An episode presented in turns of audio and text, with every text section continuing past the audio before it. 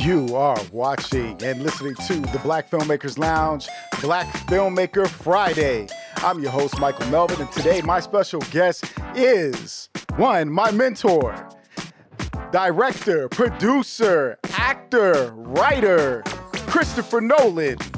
Straight out What Chicago. up? What up? What's up, everybody? What's going down? My brother, brother Michael Melvin. Thank you, brother, for having me, man. Appreciate you. Uh, thank you. Thank you for being on, man. I, I appreciate it. This is actually our first um, Black Filmmaker Friday, so to have you on is Oh, a, thank you, um, man. direct honor for me. I'm honored. I'm honored and humbled, brother. I'm honored and humbled myself, brother.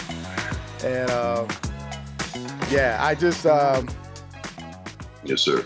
I've known this man for a couple years now, Yep. and um, good mentor. Actually, I'm gonna I'm gonna tell brief how how Sure. great of a mentor you are. Thank you. Um, we would talk, right? And we when we first tried to connect, you were busy. You were like, Man, Yeah. I'm, doing, I'm editing, I'm doing this movie, I got this. But look, hey, when you going to be available? And I was like, well, you know, I teach film and stuff, and you're like, all right, well, let's try to make a time. And then you made a time. We sat on the phone for about a good two hours, yeah. and we talked, and um, that was great. And then the next time we were one of the other times, you just said, "What you doing right now?" You text me, and then you turn around, and just went ahead and called me, Yep.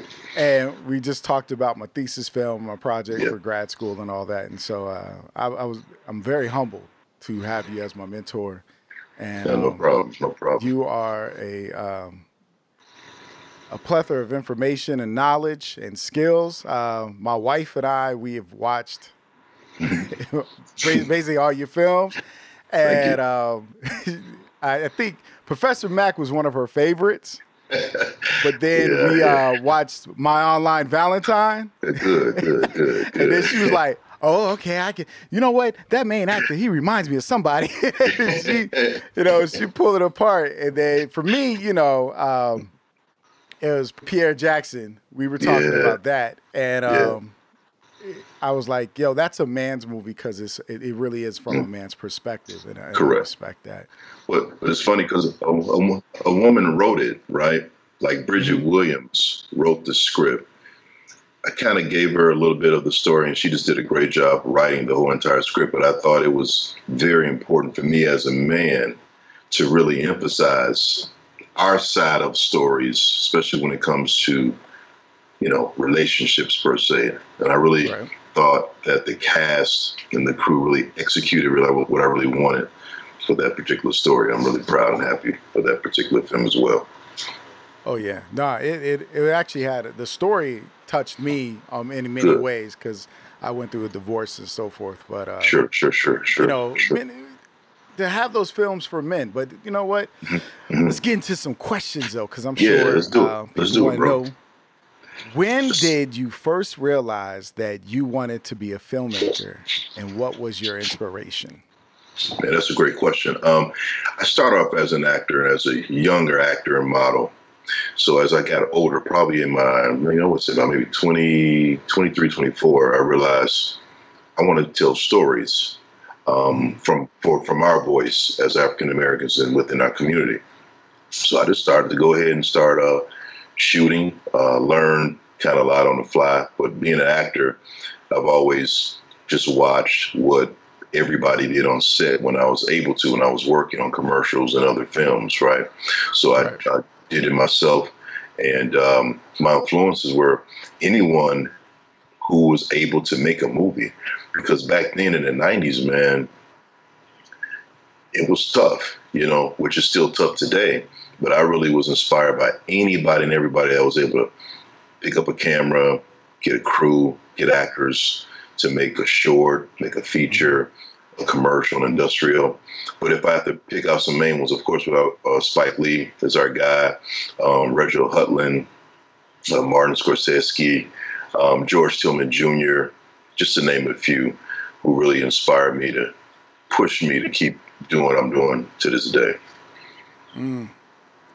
No, that's awesome. That's awesome. Thank. Yeah, we have a lot of the same filmmakers. You, you missed one of my favorite though. Which one? Who's Gordon I might Parks, have man. Gordon Parks. Gordon bro. Parks, yeah, the the the, the Godfather. You're right, man. Yeah. I, See, it's so it's so many, man. I just be forgetting, but you're right though. No, I know, Parks right? And yeah. but uh, I was introduced to him as a kid for the Learning Tree. That stood Oh, that's out. Mean, of awesome. course, Yeah. Yeah. okay, awesome, So, man. But uh, okay, all right. So my next question for you: Mhm. What, who were some of your major influences? Well, you already said that. I'm so sorry. Okay. What non-film medium influences your work? Oh, it's always music, man. Uh, I love music, man. Like when I was a kid, my dad was a music lover, so of course he played a lot of music in the house. So I would listen to it, and so when I would listen to the music, in my mind, it's weird. In my mind, when I was little, I would picture a story or telling a story about the music, and then I end up realizing it's called a music video. So even to this day, music really inspires me when it comes to filmmaking, you know, especially in the whenever I do write, because I'm trying to get away from writing right now and just focus on directing. But whenever I did write, and I still kind of do a little writing, I use music when I write. And then even in the post production process, when my editing team were cutting, I'm always thinking of some music to help with cut, you know.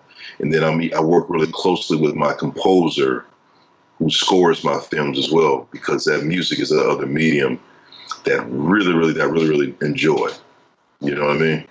Yeah, nah, Yeah. you know, yeah. Uh, it's interesting because um, I think music kind of got me into it, where I Mhm. wanted to um, do certain types of positive films, and um, Yeah. I was already into music, you know, Mhm. Mhm. and the funny thing about film and music, when you think about it, it's all storytelling, and it's, it's funny because you'll find that, like when you make movies, I'm sure you're Mhm. like when you're editing, you're thinking, what song can I put right here? Oh yeah, absolutely. grab the all the time. All the time, man. All the time. I mean, we can't afford the music that we want to use. So what we have to do is we get take that particular song and give uh, give it to our composer and say, hey, can you get something close to this? You know, so at the independent Yeah. level, that's how we got to do it. You know what I'm saying? For oh real. yeah, definitely, definitely, yeah. yeah. what, in your opinion, um, Mhm. is the most important quality of a film director? Ooh, the most important quality. I'm gonna say communication, brother. The director must communicate with everyone, from the cast to the crew, to the executive producers, to the studio execs, network execs, the production assistant, um, quality control people, everybody, man. Communication is key, but I would say pretty much really on set, the director must also, I know you said just one, but I also want to use the other C word, collaborate, because you cannot do it by yourself. Um, you got to collaborate with your actors, your cinematographer, your sound operator, your production designer, your hair, makeup, wardrobe, your script supervisor, which is very, very important. Um, the continuity script supervisor is very, very important that a director must have at all costs. Um, so the collaboration process, along with communication, I think uh, really go hand in hand, which I think is very, very important to be a director at any level. Um, if it's independent film, if it's commercials, if it's studio level, if it's industrials, music videos, communication, collaboration. Those that's just my opinion. Okay. Yeah. Yeah. No. Um, collaboration is key. I think uh, a lot of people get in this industry, and we kind of. I know my first mistake. It, it's. I wouldn't say mistake, but you get into it. You're like, I can do it all. And Yeah, yeah. I think in my first film, you know, I'm running camera, I'm doing the mics, I'm doing, and you can see I saw the mistakes. And speaking of mistakes, Yeah. what mistakes did you probably make in your uh, first film or first project, and that kind of gave you that education? Uh, hiring wrong people for the job. Um, you know, you, sometimes you want to give people opportunities in some positions. But I've made the mistake of hiring some some people in certain positions that just weren't right for the particular job. So I ended up having to do the job or redo the job, if you will, because again, once you're directing and producing, everything falls on you anyway. Right? right? So sometimes when you just mentioned that you have to do everything, sometimes you probably have to do everything because the budget doesn't allow you to hire certain people at those certain positions. Um, so you have to do everything yourself. But I know the mistakes I've made in the past is hiring people who just didn't do a good, adequate job for me what I needed. And I learned from that, and I got better in that hiring process when I'm able to hire who I need to hire for certain positions. Mm. Mm-hmm. Yeah, that's. Uh, I think that's a big one for me. Yeah. Um, you learn from that. And I, I think one of the oh, things yeah. I decided to do is when I want to collaborate with people to get to mm-hmm. know them, I um, I make short films. So that mm. way, I'm not spending a lot of money working with somebody on a feature and run into all those problems that I was going to run into. That's a good idea. That's a good idea. Hope your audience is listening to that because that's real right there. I like that. I like that a lot. Yeah. All right. All right. Thank you. Um, You're welcome. Bad. Speaking of audiences, yes, sir.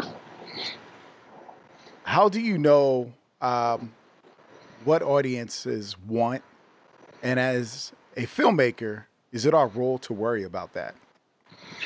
Man, that's another great question, brother. Um, I think you it's a trial and error, test runs when you try to find out who your audience is. Like in my case, I started making romantic films and I noticed that my audience were gravitating to that. Like a lot of women were gravitating to my films. So I continued to make those films because I saw it was a big audience for me when I would do certain films and when women, all, all you know, uh, African Americans, Caucasians, Hispanics, they all were loving the particular film. So I just stuck with it. I'm sticking with it, man.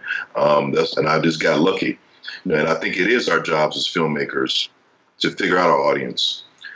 Because, in my opinion, I think it's our job to make films for the audience. So, right. if, because I don't think we should, I don't know if we make films for ourselves because we have to make films for our potential consumers, which is our audience. So, like, I look at whatever I'm doing when it comes to directing, I'm looking at it from an audience point of view. Not from my point of view per se, but what the audience would think about it, what they would like or even dislike sometimes per se. I hope that makes sense what I just said. Yeah, yeah. I yeah. mean, we have to consider the audience. I think yeah. Um, the first thing is this is a business. Yeah. You know, and as a producer of a product, mm-hmm. you have to know your market. Yes. You're not going to sell a product if you don't understand or know your market. Correct. Yeah, that's real. And, um, you know, and and I think that's the first mistake I made. I was like, mm. oh, they'll like this. I'm going to make something, and they're going to like it. And then you go, wait, a lot of people aren't buying it. I thought I was going to sell a million copies of my DVD, mm. and I've only sold ten thousand or only sold right. five thousand. What's up? I spent all this money making this movie, and it kind of puts things in perspective that wait a second, do I really know my audience? You know, do right. I really know my market and how to market to them? Also, too, man, you can. I've also looked at other filmmakers' audiences also to see what they've been putting out and what numbers they've been doing. Because if if it's working for them, maybe it can work for me or someone else as well. Because especially at the at the urban level, it's not a lot of products for us, bro. you know, right. so we we have a variety of things we can do for our audience, but again, we just have to kind of do our research. And then once you do your research, kind of make it into your own, per mm-hmm. se. I've been lucky to do that, man. Um, I'm telling you, Mike, I've been really blessed to have each film that I've done have a good audience for it. It's just it's just been you gotta have a little luck too, man. I don't care what nobody said. You gotta have a little luck in this business. Right. for real. You know, and of course God is gonna bless you once you put in the work, but you still gotta have a little luck to go that extra mile. That's just my opinion as well on that, bro. Oh yeah, no, I, I totally agree. Um, yes, sir.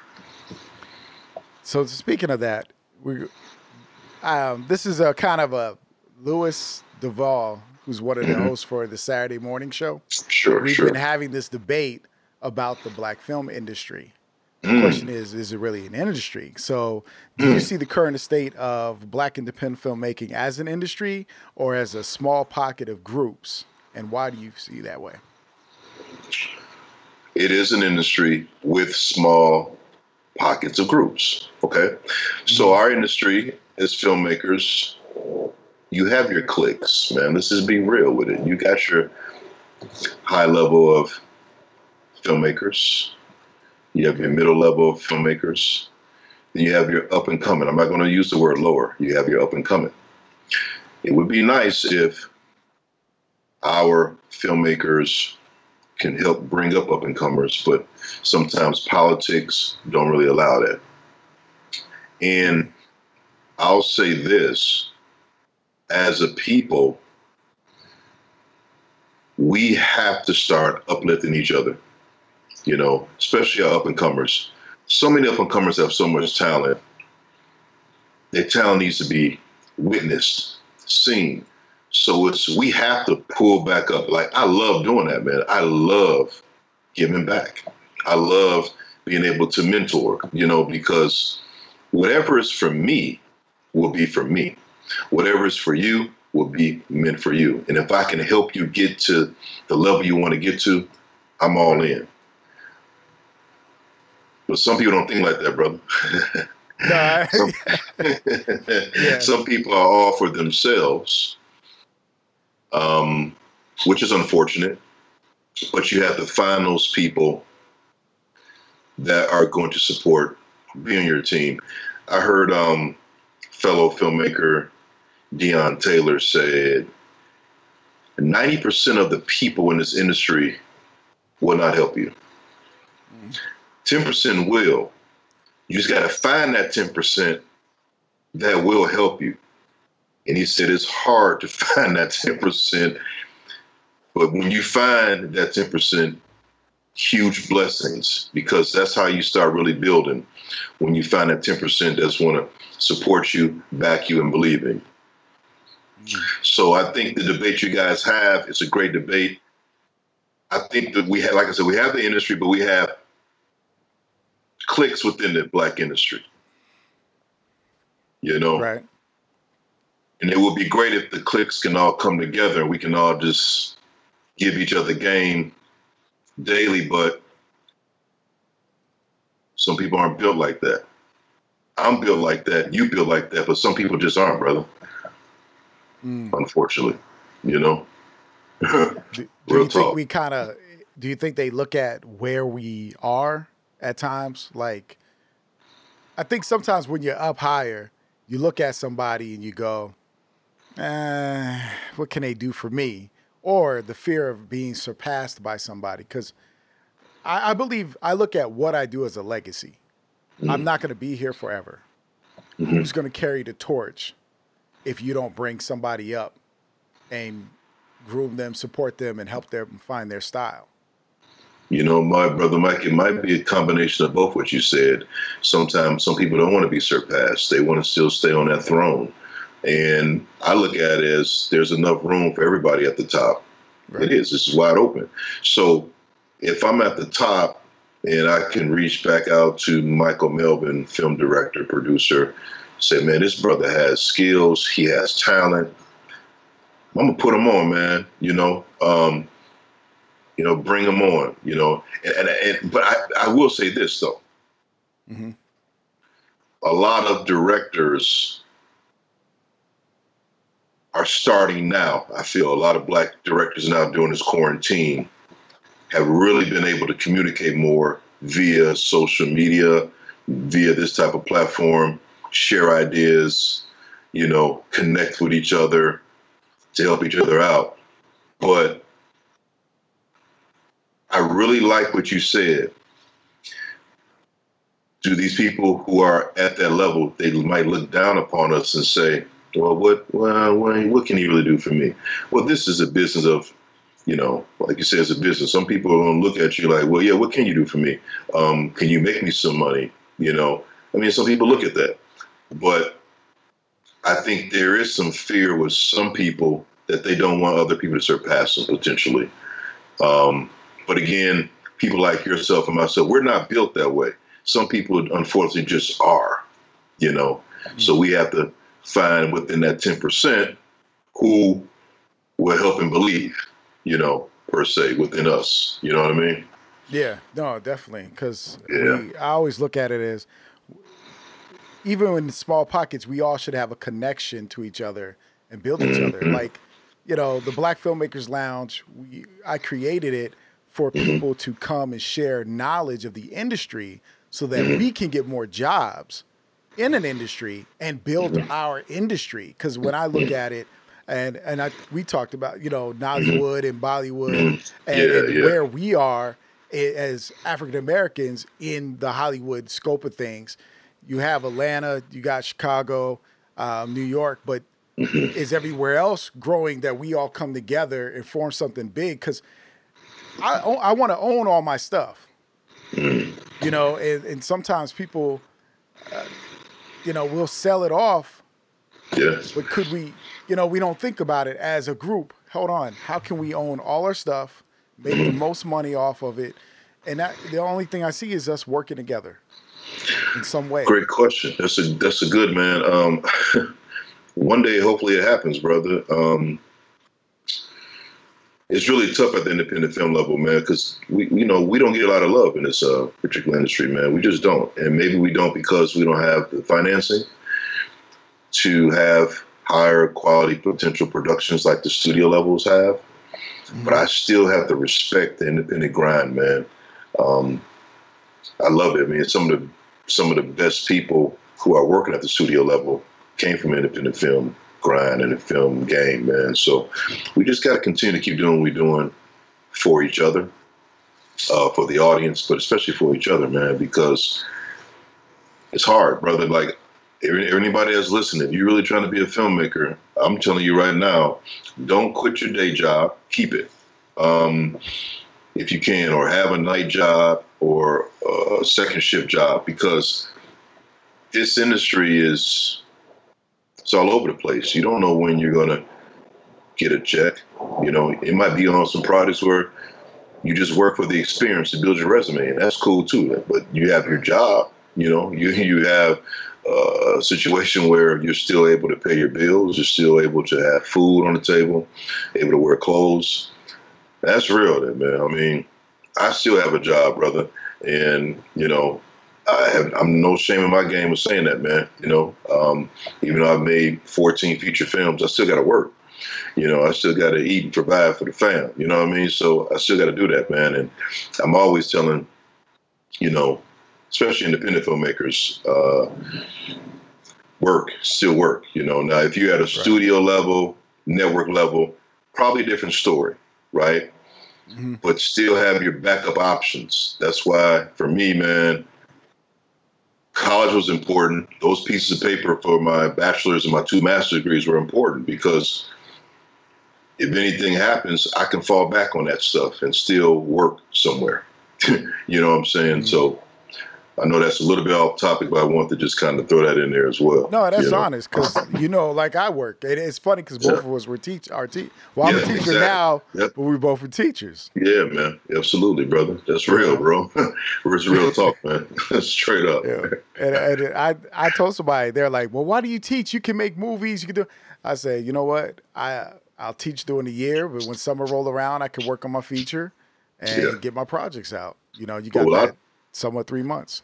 Yeah, but a lot of people don't understand too. Teaching it helps you to be a director, be a producer, because you have to again manage different personalities in your classroom with your students, um, deal with different personalities of your bosses, your um, your deans, principals, superintendents. You know, um, associates, things of that sort. You know, so it really still it really works your brain when it comes to directing for sure, because you still have to handle so many things, communicate and collaborate with so many other people as well. So I also want to uh, ask you another question. Um, mm-hmm. Matter of fact, before I do that, I want to thank yes, everybody for joining us on the Black Filmmakers Lounge for Black Filmmaker Friday. Uh, we appreciate you. Actually, uh, Michael Garrison said the problem is not much as uh, help, but more information.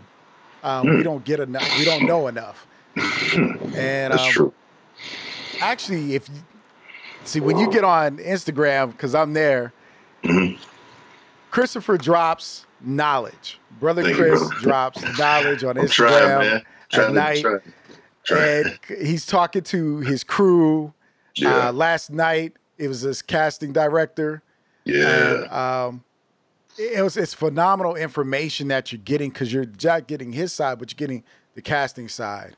Um, yeah. So actors need to pay attention because directors are talking to them. Yeah. You know? And sometimes we're. my I always stress know your craft. Mm-hmm. You're not going to mm-hmm. know everything, but know your craft. If you get around the people who right. do it, you'll get to know your craft. Mm-hmm. You know, um, work on people's set be a PA. You know, you and I talked about that. Me coming, Absolutely. working. Absolutely, man. Absolutely. I mean, that's real. You know, but, but what Michael said is actually, he's correct. There's not a lot of information that is being filtered to us. So we have to find ways, like you're doing right now on Black Filmmakers Friday, and with your Black Filmmakers Lounge, is to feed the information to each other and to the audience that's listening. Because the more information that we get, the better we will be when it comes time for us to work, you know, to do our own things. You know, like when I'm able to get on Instagram Live and talk with my casting director or talk with one of my actors and actresses or talk with my cinematographer or my script supervisor or my crew members. I want people to listen, especially actors to listen to the process, what goes on behind the scenes, because if an actor knows a lot of things about the business, to me, it makes him a better actor. Right. Um, that's just me, and it, it makes him a better person within the business. Because what if you not? What if you aren't acting for a year? Then you can take a lot of that knowledge and, and produce, or maybe direct if you want to. So I think it's always best for anybody to be well rounded. I know they always say, well, find one thing that you can stick to. I ain't with that. Try to do everything that you can because again options are great. But if you're not working as a director then maybe you can produce somebody's project. Or if you're not producing somebody's project maybe you can work as a director. Or if you're not directing or producing you can work as an actor. Um, you know if you're not acting writing producing maybe you can be someone's particularly production manager line producer if you're really good with numbers and and you're organized. So it's just a lot of options that we need to know about and, you know, you know, try to tap into it as well, you know. But I'm glad you brought up the Instagram lives, man, because I'm gonna start doing those more just to give back game and knowledge so people can have the confidence to do their own projects and right. you know also network doing those IG lives, you know, after we're done, you know, hit people up in the DM and say, hey, you know, I would like to talk with you more. And maybe we can, if you're in my area, let's work together, things of that sort. But it's all about networking too and getting a good, a good group of networkers who are not particularly going to use each other, but instead help each other mm. and not backstab each other. I hope that makes sense to the audience what I just said. Not use each other, help each other, right. but not backstab each other. Break that. You gotta break that down for him, though. Okay. okay. okay. So, meaning, let's say, for example, you meet someone, they say, "Hey, um, I want to work with you." Okay, cool. Um, well, you can be my assistant cool. Be be my assistant, learn under me, get the knowledge, because you're not using me. You're actually helping me, and I'm assisting you or getting knowledge, right? But once you get all the knowledge from me, and then you go and talk crazy or negatively and lie on me to other people, that's what I call backstabbing. I'm not saying it's happened to me. I'm just giving an example for your audience. Right. You know what I mean? Um, or if, let's say, for another example, you work with me. let's use you. Let's say you might, Mike, you work with me, and let's say there was someone who contacted you to get to me to direct the job, and you tell them, okay, I'll I'll try to get in contact with Chris, but listen, I'm actually your guy. I can do this job. You know, that's backstabbing at its right. finest. You know, hit me up and say, yo, Chris, someone wants to talk to you about a job. And if I'm busy, I might say, hey, Mike, I'm busy, but I'm recommending you for the job. That's right. helping. That's helping. You know, like you know, that's that's what I kind of mean by that. No, I got and I hope, you. Cause... And I hope that makes sense to the audience. You know, when they see, when, uh, when they're listening now and then when they hear it later, because if we can start doing that, if we can start helping, more blessings will come our way. If that makes hmm. sense. Mm. Um, but I know it's a dog eat dog world within this industry. And people have to do what they have to do to survive or get on top ahead of the other person, unfortunately. But like I said earlier, we're not built that way because what's meant for us will be meant for us to do and to seek.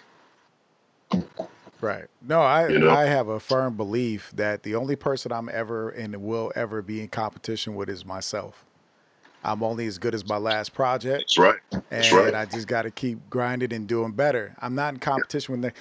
I, I, keep telling people, you know how many different movies mm. have the same theme as Romeo and Juliet? Yeah. Made oh, by yeah. different people Absolutely. and they still get sold. I could Absolutely. list them all. Um, Absolutely. How many how many superhero movies they are out there? It, we are we are psychologically sold competition, but the mm-hmm. truth is, I, I have to tell people the person that works as the let's say the CEO of Pepsi. Mm-hmm. At one point, they might have been the vice president at Coca Cola. Right. Then they might have worked at Black and Decker, and then they might have worked right. here. But they all know each other, mm-hmm. and they're cool. They're friends. They're not in competition. We as um, blacks, African Americans, we tend to find competition with each other for some strange reason.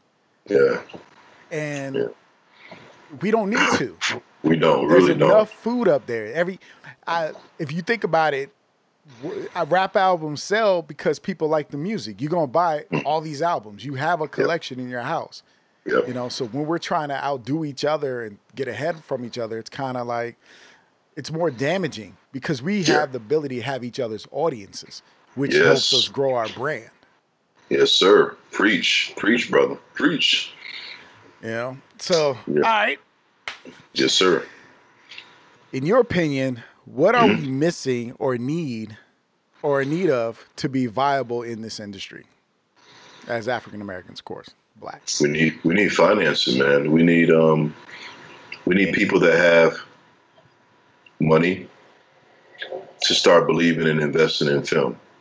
We need mm. people with money to understand how film is when it comes to investing. We need financing and top financing. What I mean by top financing, financing where we can actually put a greater quality product out and really tell a really good story. But the financing is the main issue. Um, for whatever reason, it's just hard for us to find financing but we we still make it do what it do at the independent level. What we do have, right? But to answer your question solely, it's the financing, man. You know, because and even the resources as well. But finance will be number one because you need finance to get certain resources to make a movie. So it will be financing for sure. Like it would be great if um, African American millionaires and billionaires mm. put up a fund, you know, for black films, man, and you get five million and you get five million and you get five million and you get five million. you know, and I'm not even saying if they give us the five million that we make one movie with five million. We'd be smart. Maybe we can make ten movies at five hundred thousand dollars. Mm-hmm. Right? And so they can have a, an avenue to make their five million back on different products. You know, um, it would be great. Um, but again, we shall see. Uh, no, right now we're in a state of the world where uh, millions of people are unemployed now. So millions of people are holding on to their money because they don't know what's going to happen uh, with this particular recession uh, due to COVID 19. But at the same time, same token, I really wish we could find more financing for our independent black film projects. That's right on time because um, Tamira T.K. Henderson, she'll be, she writes scripts with me and uh, okay. she's written scripts for me. Uh, mm-hmm. she'll be on the show tomorrow. She just awesome. said, "We need the money." yeah, it's real. That's real talk. We need the money. I mean, that's honest to goodness, the truth. We need the money for real. Yeah. You know. All right. Now this one um, is go. I'm. A, we'll get back to the money thing, but I, I want to. Sure. Do you think? Okay do black independent filmmakers have a responsibility to the culture? Oh, all day long. It's a that's mm. that's to me that's another reason why we make our independent black films. We do it for the culture. We do it for the, again the audience, the community, because there's so many stories that need to be told from our point of view. It is for the culture, man. it, it is to help maybe save a life or two.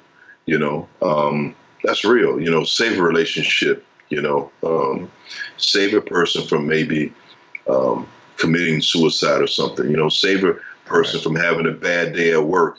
To they watch one of our films and it's funny, and that makes their day turn into a better evening per se. So we definitely got to do things for the culture. That's real, right there, bro.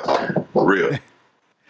hey, speaking of that, because um, have you ever watched? I mean, not watched, but you've been where you've screened your film, and mm-hmm. audience comes up to you. Has anybody said something so poignant it just stayed with you, and it helped you make more films? Like, is there oh. something oh. you remember? Oh yeah, man. I had um, I was for the movie Seventy Two Hours. We had a screening, and a guy came up to me confidentially and said, "Hey, man." I'm that guy Vaughn in the movie. I'm about to change my ways. Mm. I was like, oof. I see. He said, i have done some wrong things to women. I'm going to call them, meet with them, and apologize to them. Because he said that movie really touched him. And this was a brother, you know. So I thought that was really great. And that kept me motivated because I knew my audience was women but now in my head, I'm saying, well, maybe I can get some more brothers to start watching my films also, instead of being forced by their women to watch my movies with them. Maybe they might want to just check out a Christopher Nolen film on their own, per se, you know, or after they watch it with their girl, they might watch it a second time and see something different that could potentially help them. So, yeah, man, um, I'm always encouraged whenever I hear people or they DM me inbox me some things about the film that kind of touched them, per se. Real talk. That keeps me motivated. Absolutely. Oh, definitely. Yes, sir. All right. Um, what was the most important advice mm-hmm. that you received when you were starting off as a filmmaker? Keep shooting. Keep going. You're going to fail, but it's okay. Don't stop. Keep going. That's the best advice I was given from several other filmmakers that were doing it. And it made sense to me. And that's what I kept doing. I just kept shooting. I kept going, even though um, some of my earlier times might have been tough, but I just kept going and just kept getting better and kept learning, um, kept getting the experience, kept researching. you know, kept trying different things, kept um, learning things from cinematographers, uh, sound operators, you know, the editors. Um, because to me, learning and doing is really, really important in not just in filmmaking, but in life. You know, so I'll tell everybody that's a filmmaker now, an aspiring filmmaker, keep shooting, keep learning, um, keep trying to get the most experience you can. Even if you're not getting paid for it, that experience can take you a whole nother level and you can get paid for that experience in the long run later on down the line. Mm. I have a, question in the uh, comment section from Michael okay. um, Grayson. He asked, mm-hmm. "What is, for example, what is an example of a bad distribution deal? So many filmmakers have had hmm. them, but no mm-hmm. one tells you what a good one looks like." That's a great question because all distribution deals are different, and they're different based on what you shot the movie for, who's your investor group, how much money you have to return. So um, I can't really say what's a bad deal because maybe some of the filmmakers want to just get their movie out there. So the distributor might just say, hey, listen, I'll give you $5,000 mm. And I'm going to put it on these streaming platforms per se. And you might take that 5,000, at least you're going to get your film out there get your name out there get some notoriety. Because sometimes filmmakers make films for their different reasons. So, um, but truth be told, if we want to talk about distributors, um, they're they're capitalists. I mean, their goal is to get the most out of us filmmakers, you know, and they have the the avenues to distribute your film, you know. So it depends on what you want and what you're really looking for. Um, so, I mean, that's a, I can't really give a concrete answer like, yes, uh, getting a 70 30 deal is bad. I can't say that because that might be good for a filmmaker based on what they shot the film for and based on their investors they're working with. I hope that makes sense. Yeah, because I, I, think it's how much you're looking at return on investment. Mm-hmm. You know, so you got to look at the business aspect of the whole thing. Right. Um, if you have investors, and I remember you said it, if you're going to get mm-hmm. investors, you need to be invested in your film. Correct. You know, That's you correct. need to have some money up. So if you got a hundred thousand dollar budget, then you need to put in ten thousand of it. Yeah, you need and to put something in. In the conversation we had. Yeah, absolutely. But I will say this too, though, uh, Mike, that distribution comes in various ways, man, and you know, you just have to really understand your budget mm-hmm. and understand your audience.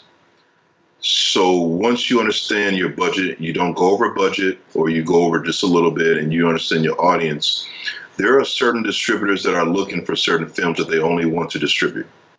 Right. If they really want to distribute it, um, you can make it work. But I always want to tell filmmakers too, get you a representative to represent you when you're talking to distributors because distributors prey on talking directly to well i take that back. No they don't.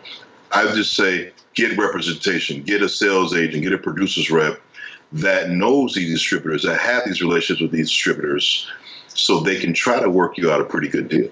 Um, that's what i have. I have a great sales agent man and he really knows my films, knows what market to put my films at, knows how to get them distributed.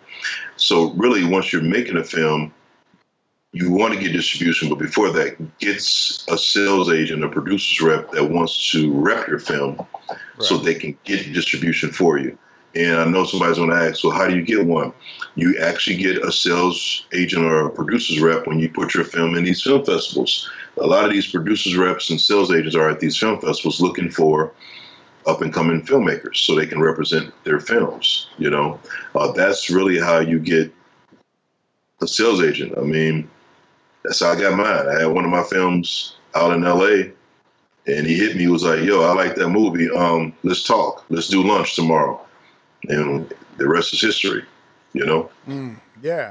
I, think it's interesting because um, people overlook film festivals, but you Mhm. and it, the thing is, you got to be careful what film festivals you submit to That's true. Um, That's true. because there's true, a too. lot. There's a lot of them popping up. You That's know, true. And some people are using it as ways to make money uh, off of the filmmakers, while others are really legit.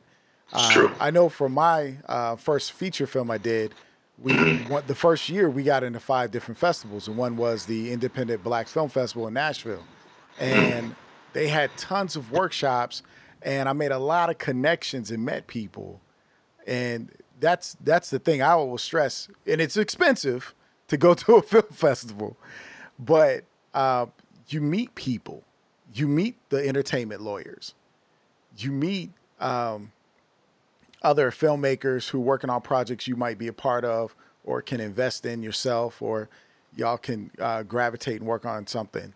You know uh, you meet the distributors but you also have those workshops where people are dropping knowledge like we're doing right now Right. um, but it, it's a great experience. I would say to anybody, if you can get your projects short, feature, whatever, into a festival, uh, pick them based upon your actual film product and get them in there. See if you can get them in there. And you- you're going to get rejected. I, I have more rejections than I got more selections. All right. Yes, sir. Um, what and how, or how, do you think the black film industry will look like in the next five to 10 years? Ooh. I'm hoping it looks grand for us, brother. I'm hoping that there are more avenues for independent, black independent films to get bigger just distribution markets. Um, Mhm. I kind of see theater. I don't know about theatrical anymore, Mike. I don't know, man. Um, I know they're talking about bringing drive-ins back, but in the theaters, man, they're going to probably cut down a lot of seats, right? Yeah, you're So- gonna have to. I know. Um, so some of the plans for like AMC and other spots hmm is to um, go down to 50% capacity Wow, less. wow. Okay, if they do that, bro, definitely, you definitely want to start with the next five to ten years. It's going to be a lot of stuff streaming. I'm telling you that right now. A lot of stuff is going to be streaming for sure. Because people are going to start watching stuff at the crib, you know? I mm-hmm. mean, even right now, the studios are, you got to pay 20 plus dollars to watch a movie they want to release at the studio level instead of going to the theater. You can watch it at the crib on demand, per se. Yeah. But hoping the next five to 10 years, there are going to be a group of black billionaires that come together and say, we're going to put a fund up $150 million for strictly black independent films. And we're going to go and recruit uh, Christopher Nolen and Michael Melvin to head that fund and give out money to those up and coming filmmakers to make sensational black independent films to tell our stories. That's what I hope happens, brother. I hope we can get some real funding um, to make our films, but I also hope we have a real community of that 10% to really help each other out, guide each other, and support each other. Because if we can do that, that's just as good as getting money. Or it's well, I would not gonna say just as good as it's good for us to get that along with the finance per se. Okay. Yes, sir. And, and and then speaking of, let's talk about platforms because you are on a bunch of platforms. I am. I mean, Thank you, brother. Netflix, Amazon, Mm-hmm. um, UMD, uh, UMC. I'm sorry, Yes, sir. Urban Movie UMC. Channel. Yes, sir. Um, yeah. Let's talk about it. How how can it's because you know a lot of filmmakers are like, wait, how do I get on a platform? What do I need to do? Just like I said earlier, I have a sales agent who has great relationships with all those networks and those streaming platforms. So I've been blessed to give to make films where those Mhm. films fit those particular platforms what they're looking for for the content. Right. So that's how you get on. That sales agent or producer's rep, they're the same thing. Okay. They're going to really help guide where your films are going to go because they know what audience those certain streaming platforms networks are looking for. So getting a making a movie and then getting it in front of a particular sales agent is going to do wonders for a lot of black independent filmmakers. It really, really is. Because it's going to be really hard for us as filmmakers to get things distributed ourselves. Most distributors want to talk with people they already know. Okay. Because it's called a relationship.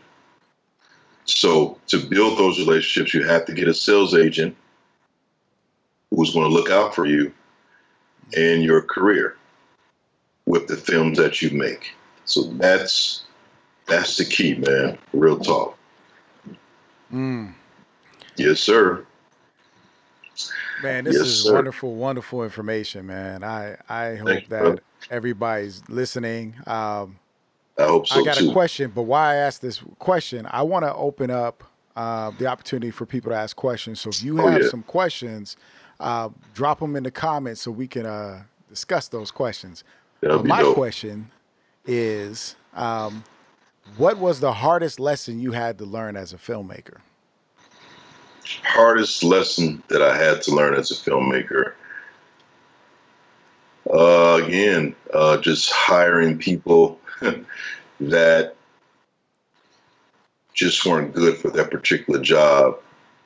And then I had to go back and cover up some things and not cover up, but redo some things. And I mean, it took a toll on me, but I was happy to do it because I learned, I learned a lot from those, from that experience. So actually, let's think about that for a second because um, how are you on planning the pre-production? Because a lot of people, I feel like, overlook pre-production. they like to jump ahead of it, and I'm I'm talking about the full pre-production. I'm not talking about. I'm just going to write a script. man, bro, pre-production is key, man. I I think my key department heads sometimes they might get tired of me. Not actually, they don't. I'm teasing. I really, I really talk with them daily people doing pre-production. I mean, we do pre-production, and some people say do it for two weeks.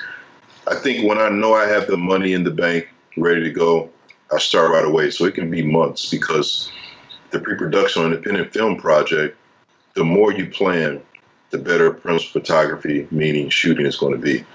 Um, so communicating with the producers, the cinematographer, um, the production designer, the sound operator, the location manager, the script supervisor. Oh man, uh, it's key. And then with the actors, man, um, I'm always because I don't have rehearsal time. I can't fly everybody in and have a rehearsal every day. I don't have. I can afford that, so I talk to them via text, email, phone calls, if they don't want to pick up the phone, they're gonna get a text from me. They're gonna get an email from me. Um, I'm going to be definitely communicating with them what I want, what I need, and I'm asking them what they want and what they need. I'm collaborating with them. What do you need from me as your director to to have the best performance? Because my job is not to make you look crazy on camera. My job is to make you look the best and do do the best for yourself and for the project. And it, it's been working out, man. It's been working out really well with that. Uh, the pre-production is key. People, pre-production is the key. Don't trip. It is real. Mm. Let the people know. Let the people know, man. Let them know. It's, it's time it consuming. I think you can. I think sometimes, um, and and we get caught up thinking some. You know, budgets are budgets. We have to understand that. Right. Um, films are made based on their budget. You know, it's the quality is right. based on their budget, right. and it, it's based on their niche audience. But mm-hmm. if we plan, we can execute a really good film for Absolutely. a low budget. Absolutely. You know. Absolutely. Um, sometimes I, I, think that we can get ourselves in trouble because we don't plan and we think we need a lot of money. Right. You know. Right. You're right. Um, I got here's a question because you know I I sit in groups and I listen and I watch. And people are always debating this stuff. So, what is part of your repertoire or uh, repertoire as a filmmaker when it comes to the software you use? Mm. Um, I mean, you know, not I want to say cost effective because software for um, editing is important. Um, right. So we have to we have to get the top notch that, and then software for budgeting, software for script writing, software for scheduling. And you so know what, what software man? are you using? What, what do you use to write your scripts? Because uh, I like Final Draft. Final Draft all day long. That is the industry standard. Um, to break down a script, you use movie. We use Movie Magic scheduling, Movie Magic budgeting. Uh, we use Final Cut Pro for editing. Um, yeah, I guess we use top of the line stuff, man. You, know what? I, yeah, top of the line. That's that's what we have to use because at least we're going to put the money into there. Right. You know, to make sure we're on point from beginning to end with the script, with the budget, with the schedule, and then of course with the edit. So yeah, we have to do that, man. You know, there's no cutting corners around there. Can't do that. We got a question for you. Uh. Whitney asked, "What advice would you give a 32-year-old aspiring writer filmmaker who is literally starting from scratch?" Mm-hmm. I've been teaching. I've been a teacher for nine years, and all of my degrees are in education. I feel like this is such uh, a late transition uh, into a career, into a new career. However, she has a burning desire to do it. Continue to teach Whitney, because like Michael and I talked earlier, teaching will make you a better filmmaker because you have to again um, deal with different personalities, be organized, and collaborate. Don't leave that job. That's the next thing. Do not leave your teaching job. No. You need that teacher's money to help you fund your dream. So if you can afford to put about 10 to 15% of your check away in a separate bank account for your dream, your movie, do that. Because, uh, like I said earlier, millions of people aren't working, but teachers are still working because we can teach via online still. So don't leave that teaching job. Put some of that money up to 10 to 15% to the side and continue to hone your craft as a communicator, collaborator. If you, are writing, keep writing, write something that you know, um, that you you've experienced or you've seen somebody experience something that helps better with the writing and makes it more real. Um, also, don't leave your job. I'm gonna say that again. Do not leave your job. don't do it. Don't, and you can hire people. Like when you write your right. script, you can hire a script consultant, yeah. uh, another script writer to write your script. You can do the outline and have somebody uh, write your script with you. Yep. Uh, the, the other thing is, as a teacher, this is how, like I said before, mm-hmm. I got the summer off. I can shoot mm. my films during the summer. True. I got True. Christmas off. True. You got 15 days. And, and oddly, people think movies should take a long time to film. It depends on the movie. If you're doing a romantic sure. film, you don't need 30 days. Right.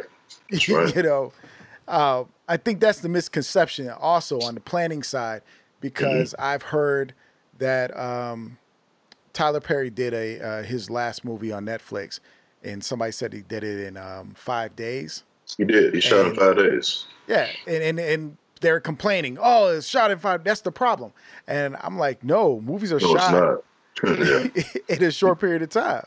Yeah, you know, the, short amount of days you shoot, on the set. lesser the budget. Yeah, yeah, the lesser amount of days you shoot, the lesser budget your your budget would be because you don't have to pay everybody for so many days. Every day you shoot, and you have to pay people um, to shoot.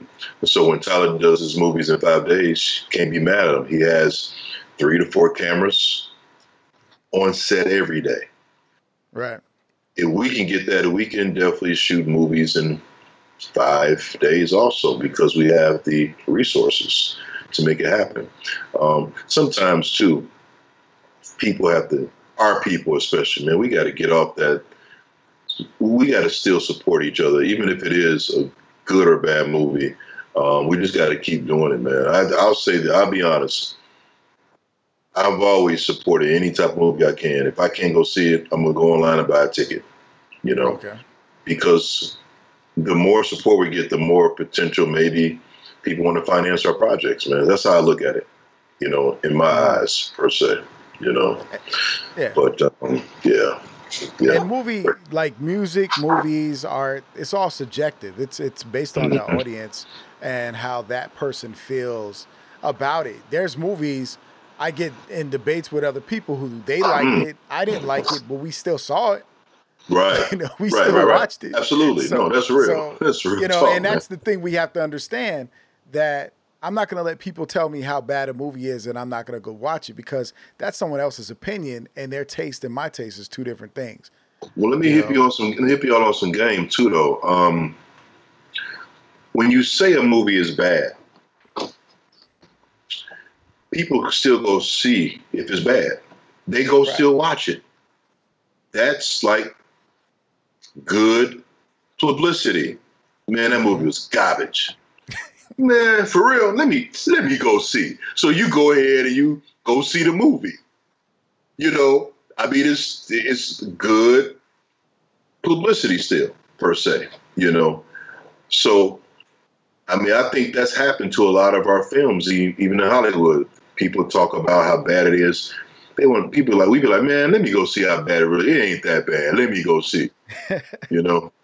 And then when you watch it, you might be like, it wasn't that bad. You might be like, wow, that was bad. So you know, it just it, it just helps. You know, the publicity sometimes can work in your favor when people say your stuff is garbage. You know, it could.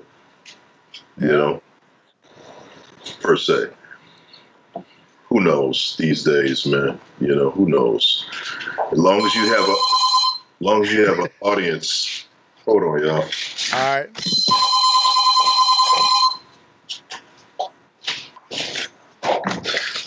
Okay, and we're back. Um, once you have, once you have an audience, and you have an audience that's true to you, that also inspires you to keep making films, man.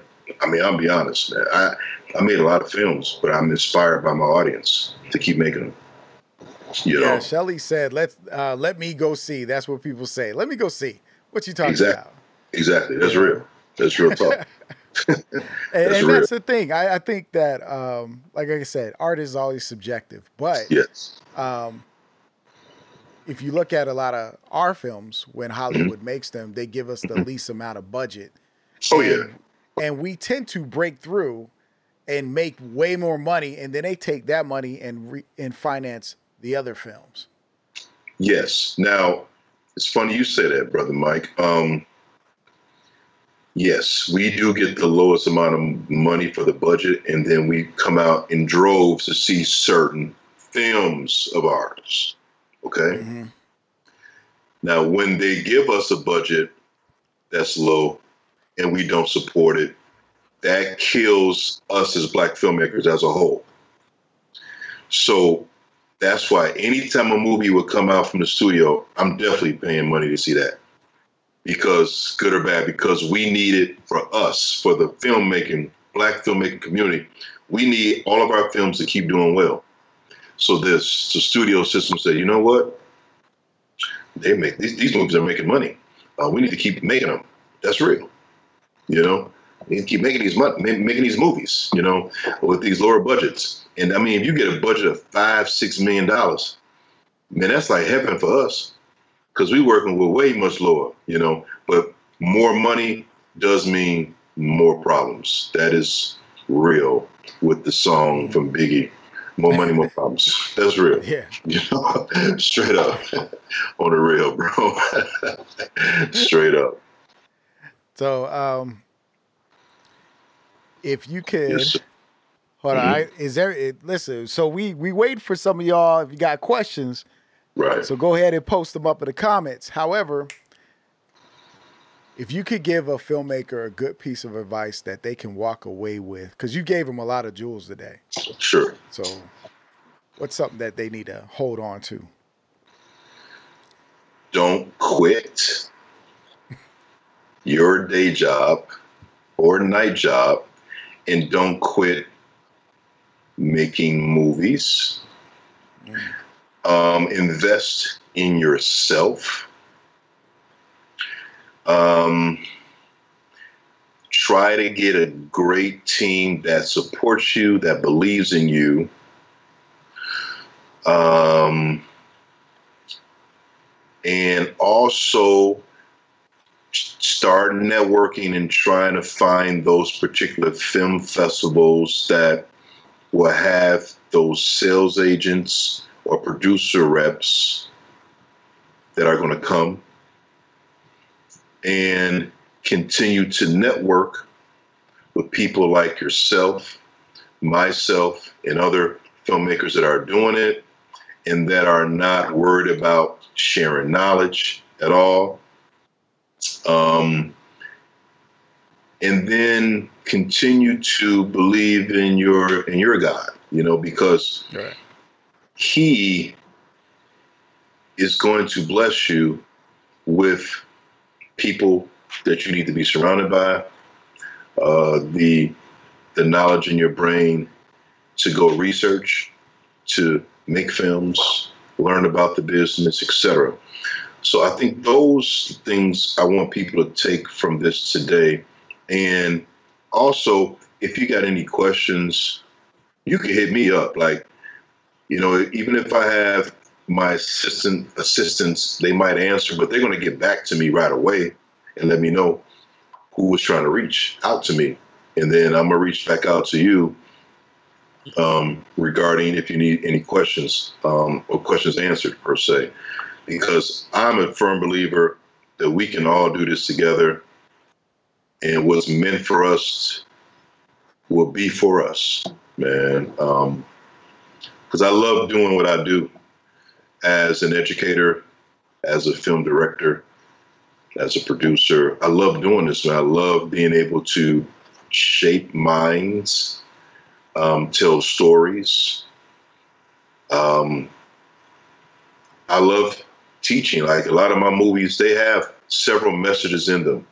That's because that's a teacher in me, you know, and I really look forward to keep doing that after this pandemic is over. And in the meantime, be patient. It's well, that's another thing. Be patient. Mm-hmm. A lot of people want this to come right away. No, it's not going to come right away. Um, rarely does success come right away. Um, they usually say, I remember Frederick Douglass stating, without struggle, there is no progress. It's real though. Right. You're going to struggle a little bit to be, you know, to be successful. So I don't want to say embrace the struggle, but I kind of do want to say it. So when the struggle happens, pause and figure out how to maneuver and get through the struggle so you can be successful. Yeah, you have to have the ability sense. to adapt. Yeah, absolutely. When it comes to learning to adapt. Uh, we got a question on the table. Okay. Um, yes, sir. Yes, sir. Charlie. He said, if you had ten million dollar, if you had a ten million dollar budget to make any genre film your heart desires, which genre would you choose and why? And this question goes to the both of us. Hmm. Can I? Okay, they're asking just take first. they asked for ten million, a ten million budget because what I would want to do is take that ten million and make multiple films with multiple genres because then I'm feeding different audiences. And now we're talking about the business side of it. Now we have whoever put up the 10 million, they have different avenues and other incomes coming in for different films. So that's what I would do. But to answer your particular question directly about the $10 million in the genre, I'm going to do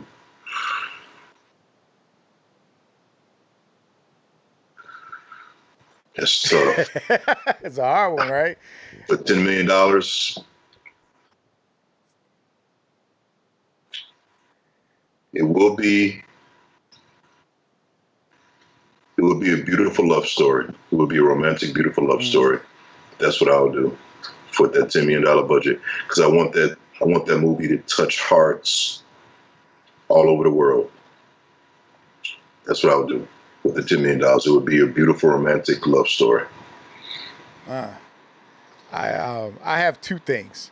Um, okay. Depending. See, my first thought is to take that ten million dollars and chop it up. that's, absolutely. That's that's real. Like that's I'm the same way, brother. I'm the films. same way, man. So yeah. so I, I, feel you, man. I feel you. But um, I always want to do a uh, biopic about Sam Cooke. Awesome. That'd be that's, great. That's that's one of my favorite artists. Um, Sam, uh, or if I do be the one to do a movie about Prince. But okay. um, if not, um, with 10 million, I would do um, a uh, a piece about black culture, mm-hmm. but in a manner that it's not dealing with slavery or the past, that it deals with the future. Yeah, I like that, bro. I okay. like that. I would either take a, the black culture into the sci-fi genre era, or I would have an argument, pretty much a political dissertation on film, okay. in a dra- in a good drama. Sure. Yeah, I like that. Yeah, that's good, man. And also, too, just to add another one, I would do a sports movie. Mm. If I could, I would do a sports movie. Um, yeah, I would. That would be another thing I would do too. So, romantic, beautiful romantic love story, or sports movie to answer that particular question. But like I said, my, my, my I would take that ten million. and I would split it up and make different films. That's what I would do. That's the first thing I thought about. Yeah, like, can I can I make can I make can I make ten films with a million? yes, sir. Yeah, bro. I mean, you know, that's real, man. That's just, that's what it's called show business, man. It's you gotta start thinking with a business mind. As filmmakers, we always want to think always creatively. That's true. But we also have to start thinking with our mind, um, with the business aspect of it. Um, we also have to start looking at the budgets and be like, yo, this doesn't make sense to spend all this money here. Let's put a little bit of this money here.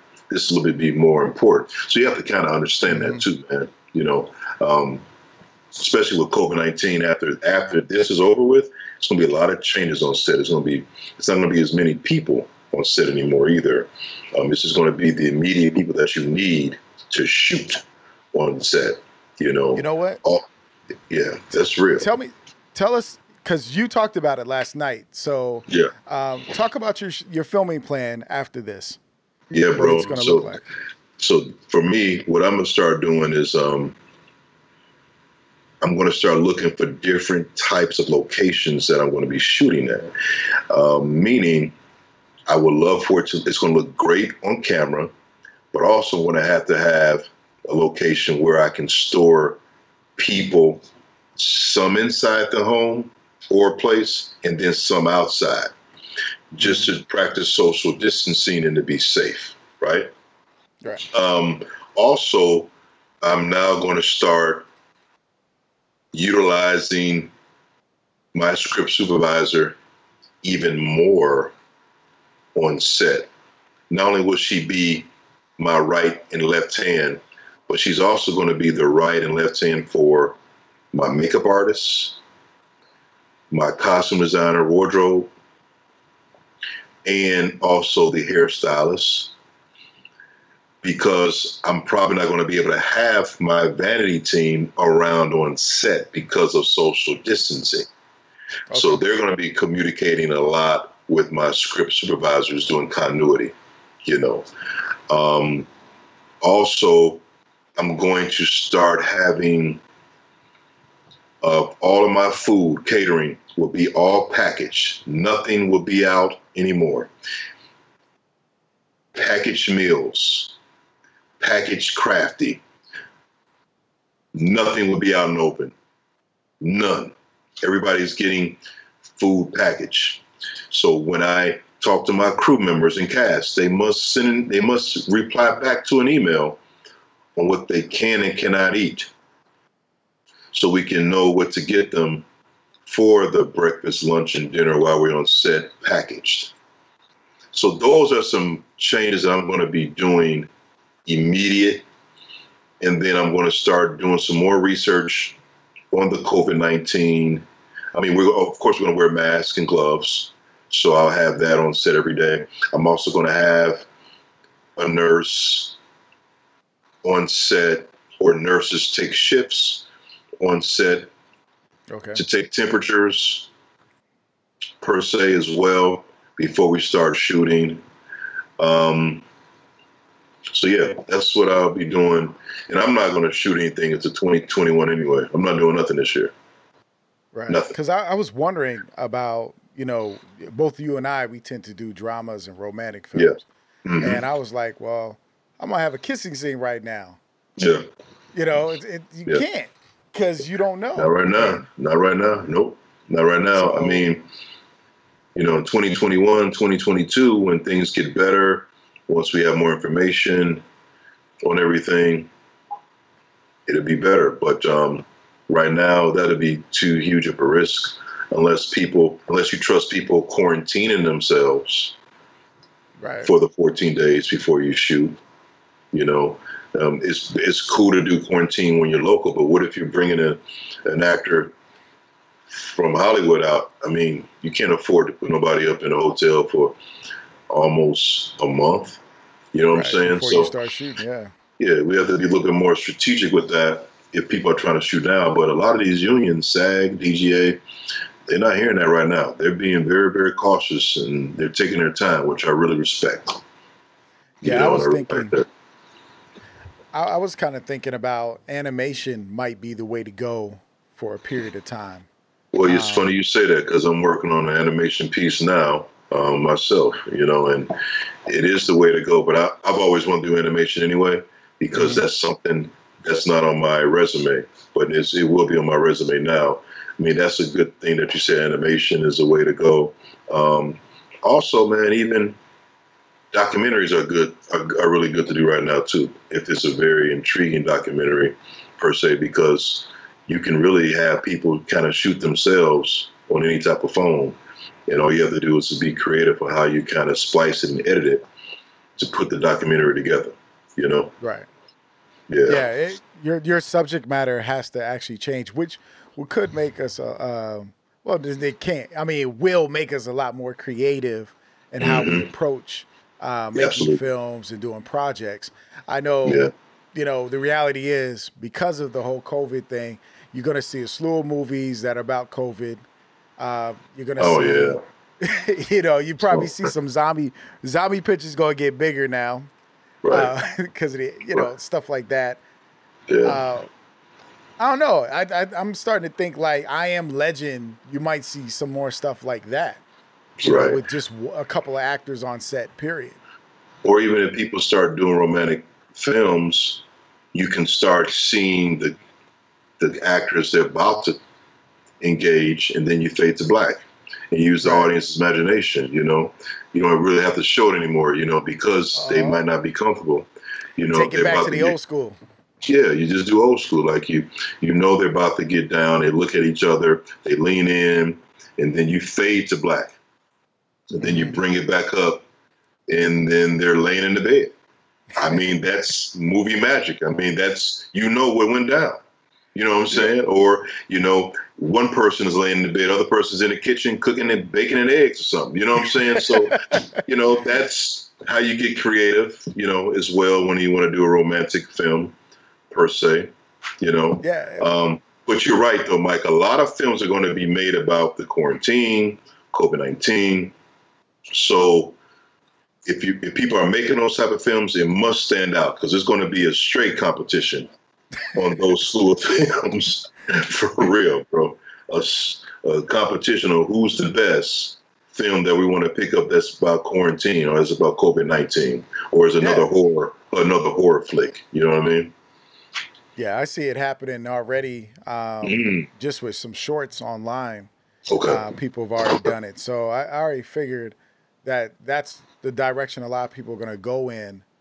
Mhm. Um, and it, again, it's going to be cheaper if you only got one or two actors on set. Correct. Or you know, it, it gets cheaper, but you got it. Your storytelling has to be phenomenal. It has to be, man. It has to be really phenomenal. The editing must be phenomenal, but the director and the cinematographer must be able to get the pieces, the shots on set for the editor to be able to cut to make it a phenomenal story. And that's one thing that when you're filmmaking, when you're directing, and then even when you're a producer, I always tell people when you're directing, make sure you get your master shots and you get your close ups. If you don't get nothing else for a scene, get those shots first because you can cut with a master and close ups. Then you can start thinking about your creative shots you want to get to tell your story. Um, I'm old school. I'm getting my master 1st mm-hmm. and then I'm going right away to get my close ups on my actors. Then I'm going to probably pull it back and maybe get a medium or get a moving dolly tracking shot as well. But I got to get my masters and close ups first so I can have something to cut with the independent film for real. I got to do it. You know, so that's another nugget I want to drop to your audience. If you're directing, get your master, get your close ups first. Then you can start getting your other shots you need to cut to tell the story. That's just my opinion. Bit of knowledge. Do you, as a director, are you a storyboard, shot list, or both? I used to do storyboard and shot list, man, but when I got on set, man, and then I did black with my actors. I just threw everything away. So um, I am now an experienced director that when I, I don't do any type of shot list until I go into the location. Mm-hmm. And it's a preliminary shot list. It is not my final shot list. My final shot list will always come after I do the blocking with the actors on set. And then I'll I'll talk to my cinematographer and my first AD on what the shots that I want to get, and then we'll put them in order based on um, where we're shooting per se. So um, plus, I can really, you know, I can really say this, man. You can put a shot list together, and the main shot list would be masters and close-ups, but you really don't know what your shot list is going to be until you really are in that space, until you really see those actors move in that space as well. That's just my okay. opinion on that for sure. Now, don't get me wrong. Some producers or executives might want to see a shot list so they can kind of understand how the day is going to run and, you know, budget wise. That's fine. But creatively, you just don't know until you block it with your actors in the space. You know what I mean? Truth be yeah. told, that's like real talk to me, man. You know. Oh yeah, no, I, I, I, I'm that person I've done the storyboards, I've done the shot list. Mm-hmm. Um, I sit down, go through the script, comb through it, and write what I'm going to do. Yeah. And um, some some of it happens, some of it doesn't. Absolutely, man. You know, you but know? I do always basic shot. Get the master shot first. Yeah, yeah. Get your close ups. Absolutely. You got to do that, you know? man. Like, you just got to do that on an independent project. You got to do that because you don't have you're not going to have a lot of time really to get all the you could do let's say you do the creative shot first that could take three hours to get done. Mm-hmm. then that's almost 30 a day gone. But if you can get that master especially at the top of the scene and at the end of the scene or and even at the middle of the scene that you can cut in between with the close-ups man you good. You know then you can start getting your creative shots and start adding that magic around the master and the close-up as well all right. All right. Yeah, man. See, this yes, is great sir. knowledge, man. Um, and then I'll, I'll say, I'm my fault, not to cut you off, but also on the close-ups, to even make it look even better, we can you can start getting the over the shoulders dirty, meaning you still have the other actor in the close-up with the other actor you have the camera on, so the other actor can still be engaged, right? And then also, you can go through the whole scene with that close up. Even if the actor is not speaking, you can still get their reactions. So you can cut to that as well. So if the actor is, uh, if they're listening to somebody and they're buttoning up their shirt, you can even get a close up of a cutaway of that, you know. As well in that particular scene. So you just have a lot to play with when it comes to cutting that particular scene. I want to add that as well. My bad. Oh no, no, you're good. You're good. Uh, actually, I had a question about actors. For okay. You. Um, mm-hmm. In your opinion, now, well, um, an actor is being unprofessional. How do you manage that type of situation? Um, I haven't really had that, so I've been blessed. But if I did have that, um, I would probably put them to the side and ask them politely what's going on, what's wrong. Let's talk because we are both here to do a job, and um, we'll we'll get it rectified there. Then we'll go back on set. We will shoot. They will go back to their room or or a trailer if they have one, and I'll go back and check up on them because they could have just had a bad day. Something could have happened to them on the way to set. Something could have happened to them last night. You just want to communicate with okay. that particular actor on why they're acting unprofessional per se, you know. And if they are still acting unprofessional after I talk with them and you know, then obviously they don't want to be on the project. So that's why every director, producer must have backups. You have your number one, you got a number two, you got number three. If you got to go to the number two, you got to go to number two. Or if you have to cut some scenes out, mm-hmm. got to cut some scenes out, you know? Or you have to rewrite some scenes. You have to write some scenes. It's you just have to do. That's, those are the last options if communicating with that particular actor isn't working. But usually, when you communicate with an actor, it'll work. But you but you have to understand though when you're casting, you have to do your research. When it comes to casting, you have to see and, and, and do reference checks on these, some of these actors to see how they are on set because you don't have time on an independent film set for people to be acting unprofessional. You just don't have time for that. Right. You know, if I got to talk to an actor about being unprofessional, that could take, who knows, 30 minutes, 45 minutes, and we're losing time now. I got, I never want to have my crew waiting to shoot. That's one thing I don't want to do. As a director, I never want to have my crew waiting to shoot. I never want to have my talent waiting to shoot when we're ready to shoot, I need everybody, both talent and crew, ready to go. I don't want them waiting on anybody. I just that's unprofessional having talent and crew waiting to shoot when people are ready. That's unprofessional, you know.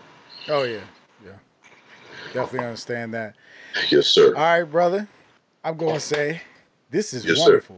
Sir. Oh man, no doubt, bro. People, I, we done probably answered so much because people ain't got no questions. They like, I'm just in all. That's great. I'm glad, man. I'm glad we can really have this talk. I love what you're doing, brother Mike. Um, I love what you're doing with the Black Filmmakers Friday, the Black Filmmakers Lounge. I'm also enjoying what you're doing with your your dreams and your goals, uh, getting your film shot. Um, keep doing what you're doing, brother. Keep inspiring. Keep um, supporting. I'll be doing the same thing with you and, and your and your networking group as well. This was a great time. I'm really um, happy honored and humbled that I can speak today about filmmaking. I really hope that people learn something. And again, if they want to reach out to me, they can. And um, I appreciate you, brother. For real, man. I appreciate talk, you bro. too, bro. I man, I'm telling you. Um, and I'm gonna tell people what I did when I reached out okay. to you, man. I, yeah, do that, do that for sure. I, I shot Chris um, an email, um, a message actually on Facebook, yep. and I told him who I was. I introduced myself. And I told him, you know, I've been making films. I, I sent them links to my work, and mm-hmm. uh, and he watched them because he asked sure questions did. about it. So he, he, wasn't one of the people like, all right, let's talk. No, he was like, so what do you plan on doing with this? You gonna make this into right. a feature? And, right, right. we we talked, and uh, it was humbling because eh, he was like, I'm open to be your mentor. Yes, you know? sir. Absolutely. And it's it's it's powerful because I, I believe in threes. I believe we should travel in three.